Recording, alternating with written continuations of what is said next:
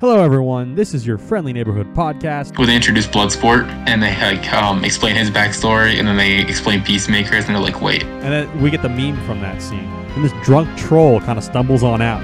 I am the Herald here to introduce brother of Thanos, Yeah. Star yeah. Fox. And then and then out walks Harry Styles in tights. I have a question for you, Kyle. Yes, go ahead. Do you want to taste it? I knew you were going to say that.